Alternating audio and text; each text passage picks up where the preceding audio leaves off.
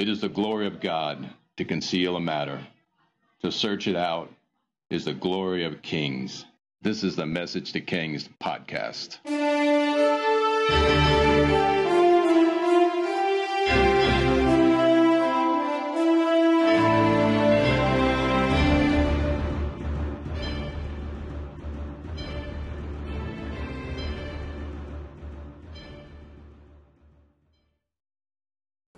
Episode 67, King Saul's Folly. Now that Saul has been firmed up as the first king of Israel, the people respect him and honor him, and Nahash the Ammonite has been taken down. It appears that Saul dismisses the people to go back to their lands, but he keeps 3,000 as his standing army, 2,000 under himself and 1,000 under his son Jonathan. Considering what happens next, it was foolishness for him to send away his army. 1 Samuel 13:3. Jonathan attacked the Philistine outpost at Geba, and the Philistines heard about it. Then Saul had the trumpet blown throughout the land, and said, "Let the Hebrews hear." So all Israel heard the news. Saul has attacked the Philistine outpost, and now Israel has become obnoxious to the Philistines. And the people were summoned to join Saul at Gilgal. Josephus would add that Jonathan slaughtered the Philistines in the garrison at Gibeah. Wipe them out. What an introduction to Jonathan. Here is Jonathan's first mention in the Bible. He had about 1,000 men with him, and he attacked the Philistines. Jonathan attacked. We will see in the next episode, Jonathan does attack. I have no doubt his attack on Gibeah was a faith-filled, foolish attack, almost against greater odds, for this is just his style. In the next episode, he will decide to attack an entire detachment of an enemy army with only 2 men. But talking about stirring up a hornet's nest, bad idea, guys. The attack was not timely. To dismiss your army of 300,000 and without preparations to attack your enemy, which was fully loaded. Let me explain. The Philistines were technologically and physically superior to the Israelites. Remember a ways back how we talked about the Iron Age and the Hittites and the replacement of iron tools and weapons over bronze? Well, the guarded secrets of iron were spreading throughout the region, but the Philistines had begun to master the process. In addition to being expert traders and warriors, they were metallurgists. Though they didn't truly overlord Israel due to the judgeship of Samuel, they appear to have had an economic and technological advantage over their neighbors. For it said, "Not a blacksmith could be found in the whole land of Israel," because the Philistines said, "Otherwise the Hebrews will make swords and spears." So at the time of Jonathan's attack, only Jonathan and Saul had a sword or spear in their hand. How I imagine this is this way. The Philistines, through a combination of direct and indirect means, ruled over portions of Israel. They influenced them economically, traded through Israel, and indirectly controlled it through technological and numerical domination over the scattered tribes via well-placed scattered forts, also known as trading posts within Israel. They probably made sure to buy off or knock off any known traders of iron to Israel, for they knew the consequence of access to iron to Israel, and in certain areas, they truly did disarm Israel as well. They must have been very, very concerned when Israel joined under a king, and they must have been considering what to do when Saul and his son made up their mind for them as the hornet's nest of the Philistines was stirred, and it was directed at Saul's small army of only 3,000.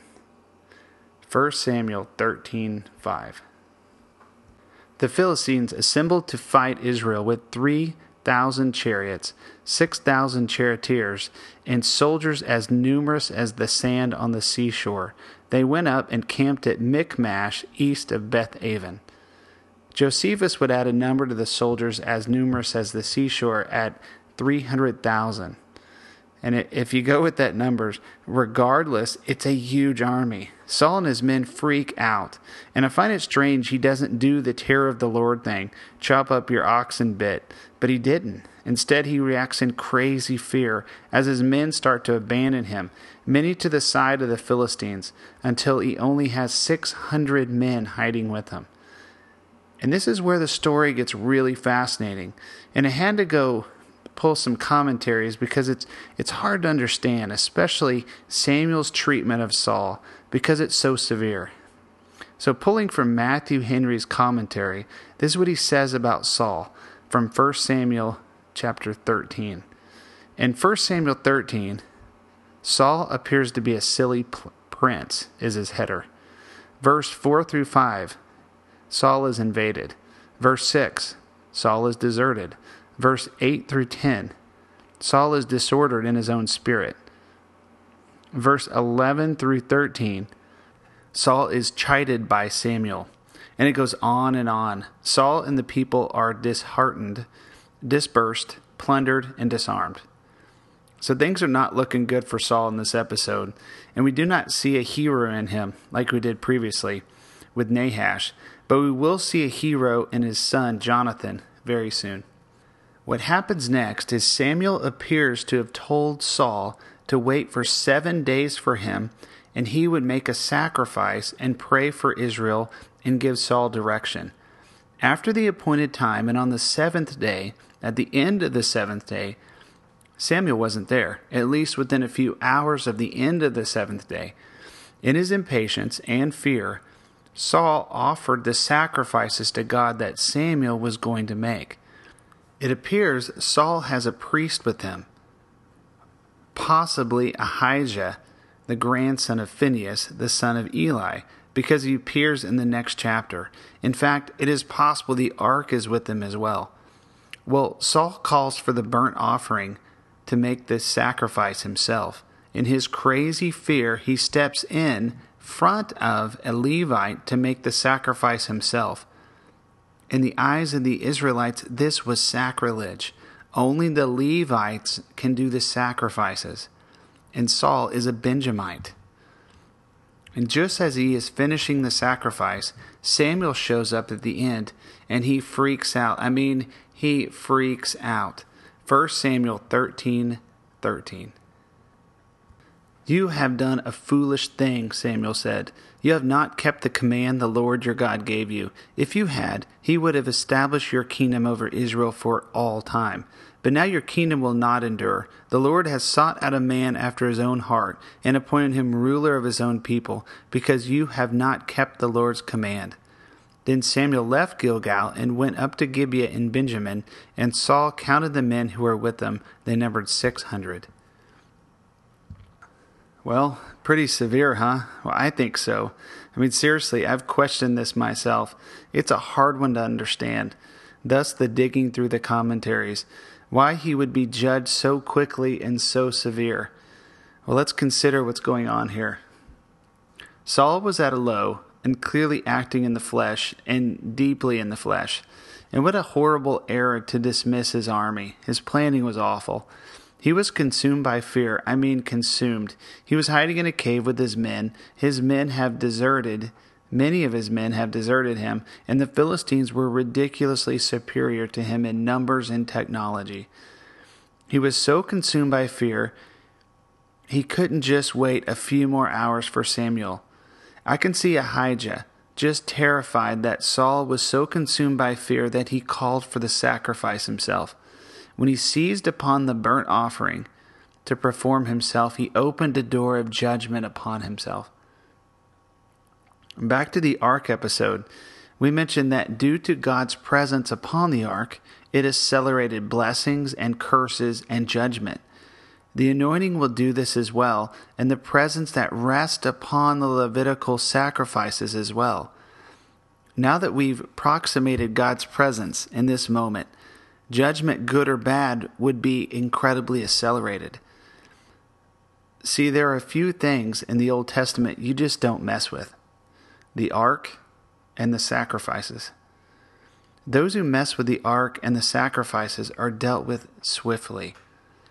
In this case, here is Saul steering clear from God's direction via disobedience, and God must judge his heart. We will see later what a disaster Saul can be, but here God sees the heart and judges him. For God sees our hearts and judges them accordingly. Saul was in over his head, and he went too far, especially regarding the sacrifices. Now let's consider what happens when a man interferes with the atonement of sin. Here is Saul, a man, a sinful man, consumed by fear, desecrating the atonement for sin, the burnt sacrifice, which would have brought Israel peace and victory. But instead, he desecrated the atonement sacrifice with the hands of fear. His sticky, dirty, sinful hands were defiling the sacrifices set up by God to atone for sin. Saul's unlawful sacrifice only fed the spirit it was made under. An unlawful sacrifice only feeds the spirit it is made under. In summary, a sacrifice in fear only breeds fear. There's more here. There appears to have been a double warning as to this moment. Back when Saul was anointed king, Samuel told him to wait 7 days for him, and he told him this specific direction way out of sequence and time. This was completely out of place, but not by God, because he slips instructions and secrets and words into prophecies all throughout the Bible, sometimes mid-sentence or even mid-phrase. Because it was mentioned again, it appears to have been repeated by Samuel at least twice. But Saul just could not wait the full 7 days. Could it be that if Saul had waited the full time period of 7 days, this could have been Saul's version of Jericho and a total defeat of the Philistines, but instead a partial defeat of them comes at the hand of his son, Jonathan, and total defeat was prevented even by Saul himself. Concluding this episode of Message to Kings, we're going to pull from the Matthew Henry commentary again. He confirms the limited scope of his sin from our outside perspective, but at the same time, he applies the practical for you and me. Here are the words of Matthew Henry regarding this scene. God, in rejecting Saul for his error with seemingly little, sets off, as by a foil, the luster of God's mercy in forgiving such great sins of those of David or Manasseh and others. But we are taught hereby how necessary it is that we wait on our God continually. For Saul lost his kingdom for want of 2 or 3 hours of patience.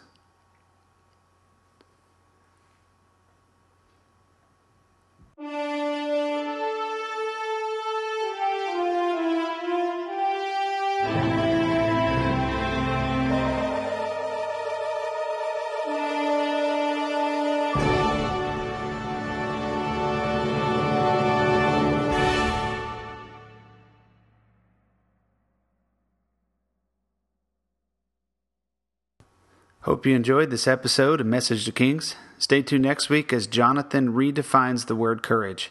Feel free to visit the Facebook page and leave a comment or question, or if you want to chat, email me at messagetokings@gmail.com.